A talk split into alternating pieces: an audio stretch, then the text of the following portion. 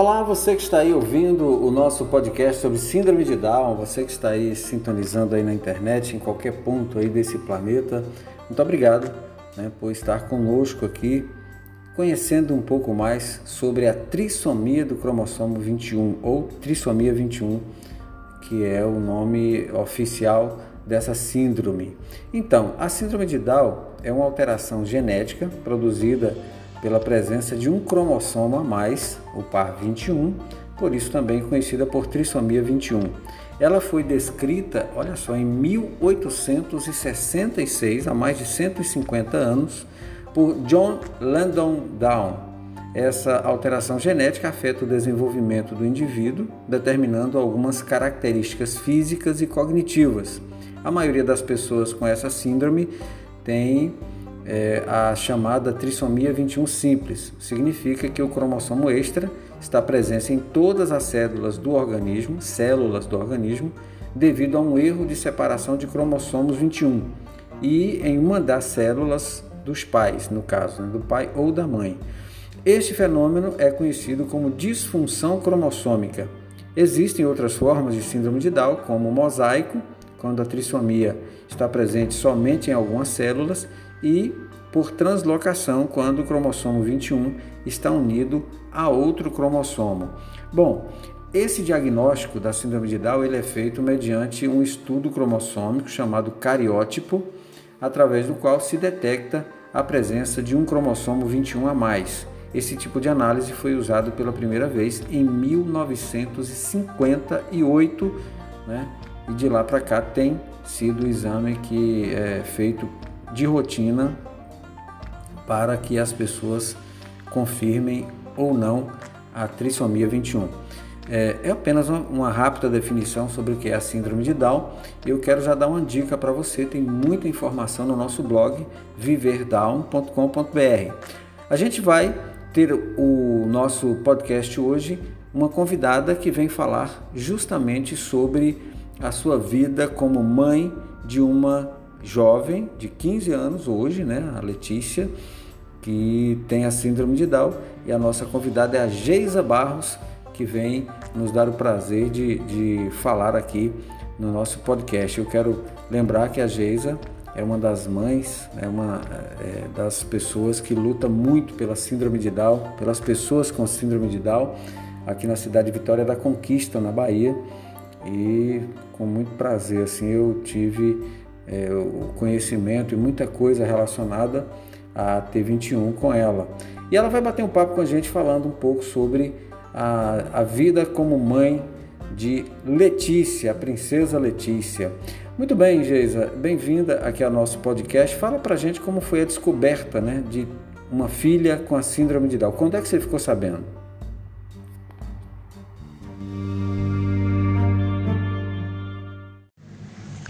Eu descobri que Letícia tinha síndrome de Down na hora do parto, né? Eu tenho 3 filhos, minhas 3 gravidez foi normal, a gente tranquila, não sentia nada, né? Não senti nada. E quando eu engravidei de Letícia, eu senti que ia ser alguma coisa diferente, sabe? Assim, desde o meu primeiro filho eu esperei um filho especial, então assim, quando eu engravidei dela, eu falei para meu esposo que era uma menina e que ia ser diferente, e que era diferente, só que não imaginei que ia ser com síndrome de Down, que foi uma bênção de Deus, né, para a vida da gente, graças a Deus. E assim, a gente fala que é uma bênção de Deus porque a gente agradece mesmo, assim, todos os dias a Deus por Letícia ter síndrome de Down, né, e não ter nenhuma outra comorbidade associada. E a descoberta foi na hora do parto, né, na hora que ela nasceu, o médico pegou, na hora que me mostrou, eu falei, minha filha tem síndrome de Down. E aí imediatamente, né, a pediatra chamou meu esposo e contou para ele que a nossa filha tinha síndrome de Down. Tem, né, síndrome de Down. Houve aceitação da família quando vocês descobriram que a Letícia tinha síndrome de Down? E assim, graças a Deus também, né, a aceitação foi numa boa, né? Minha família toda, tanto os irmãos dela, o pai, né, que é meu esposo, os tios, os primos, avós, assim, no geral, os amigos da gente são assim doidos com Letícia.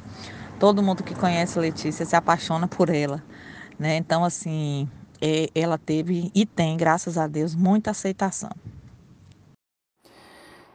Você sentiu em algum momento que havia ou houve discriminação em relação à sua filha por conta da trissomia, Geisa? Infelizmente sim, né? Porque a gente percebe alguns olhares, sabe? Quando a gente tem lugares que a gente chega que é tranquilo, que ninguém tem... A gente percebe que todo mundo tem aceita, todo mundo recebe numa boa. Mas tem lugares que a gente chega que a gente percebe que as pessoas olham atravessado, né? As pessoas acham que eles não têm educação, que eles não sabem conviver, que eles não têm amigos, né? Assim, Letícia, graças a Deus, ela tem muitos amigos. Ela, assim, na escola, ela se dá bem com todo mundo. Ela tem uma amiguinha agora, é Dal também, né? Que assim, elas estão começando assim uma amizade de estar batendo papo, de estar... Né, uma na casa da outra, e isso é muito bom para ela, né, e para os outros, porque a convivência entre eles é muito boa, e o que ajuda a não ter essa discriminação é esse contato, é esse convívio. Ela tem colegas que não são Dal também, tem amiguinhas que não são Dal, que ela gosta, que ela convive e tudo, tem os primos que elas, todo lugar que vão eles querem levar ela, né? Então, assim, a discriminação a gente vê, tem lugares que é absurdo, mas tem lugares que não, graças a Deus.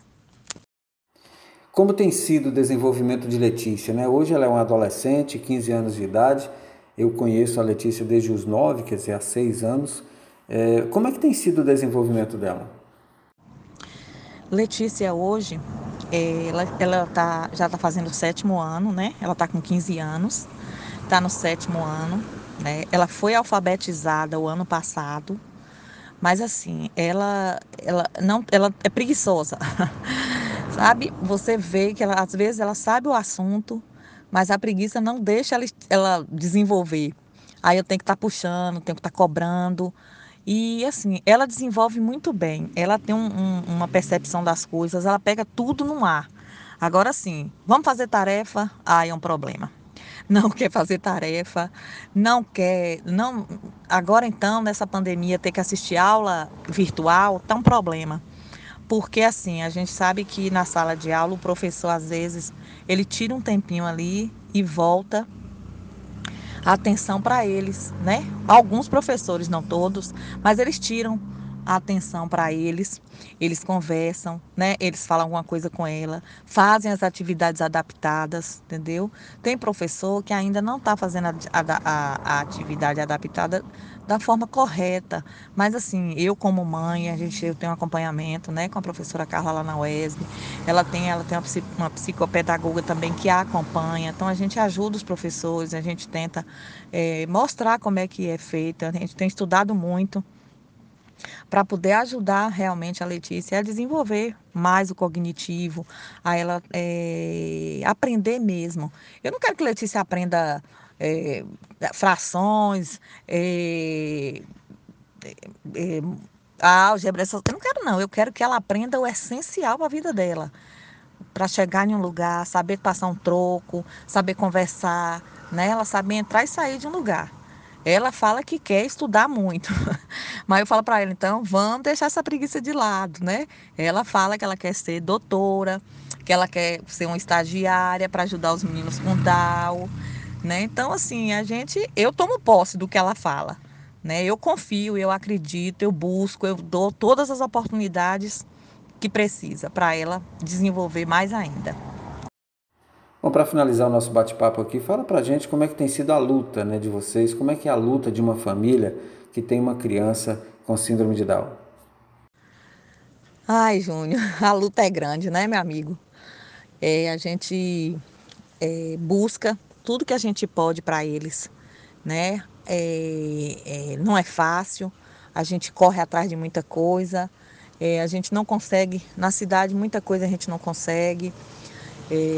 Hoje, eu, assim, Letícia tem assim, um atendimento com a psicopedagoga, tem um atendimento com a professora Carla na UESB. Então, assim, ela desenvolveu muito depois disso, ela deu um salto no desenvolvimento, na questão da linguística, de falar, de se expressar, de criar frases, sabe? Então, assim, é uma luta, mas a gente busca, a gente corre atrás e vence. É corrido, você tem que estar toda hora fazendo uma coisa, fazendo outra, buscando o que te faz, isso assim é bom, a gente corre atrás. Hoje mesmo como eu falei que Letícia tem 15 anos já, né? Então, assim, muitos pais me procuram quando conhecem Letícia. Geisa, como é que foi o desenvolvimento de Letícia? Como é que Letícia desenvolveu? Como é que Letícia... O que tu fez com Letícia? Eu simplesmente, gente, estimulei desde o primeiro dia de vida.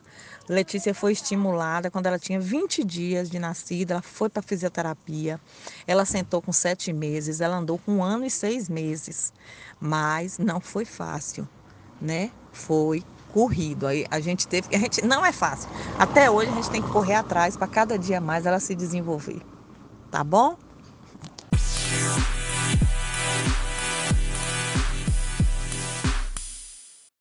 Eu conversei com Geisa Barros, mãe da Letícia. Você que gostou de ouvir essa história, além dela estar lá no nosso site, nosso blog viverdown.com.br, tem também uma foto da Letícia, dessa menina belíssima e muito inteligente, e cheia de vida, cheia de alegria. Você pode conhecer não só essa história, mas também ver como essa Letícia... Eu acho que eu tenho uma foto da Letícia pequenininha, vou colocar as duas para vocês verem aí o desenvolvimento dessa jovem com síndrome de Down e com um futuro muito grande aí pela frente. Gente, chegando ao final do nosso segundo capítulo aqui do nosso podcast sobre síndrome de Down, eu quero agradecer a você que está com a gente e lembrando que nosso próximo episódio já está sendo preparado e espero que você goste, tá bom? Um grande abraço a todos e até a edição número 3 do podcast Síndrome de Down T21.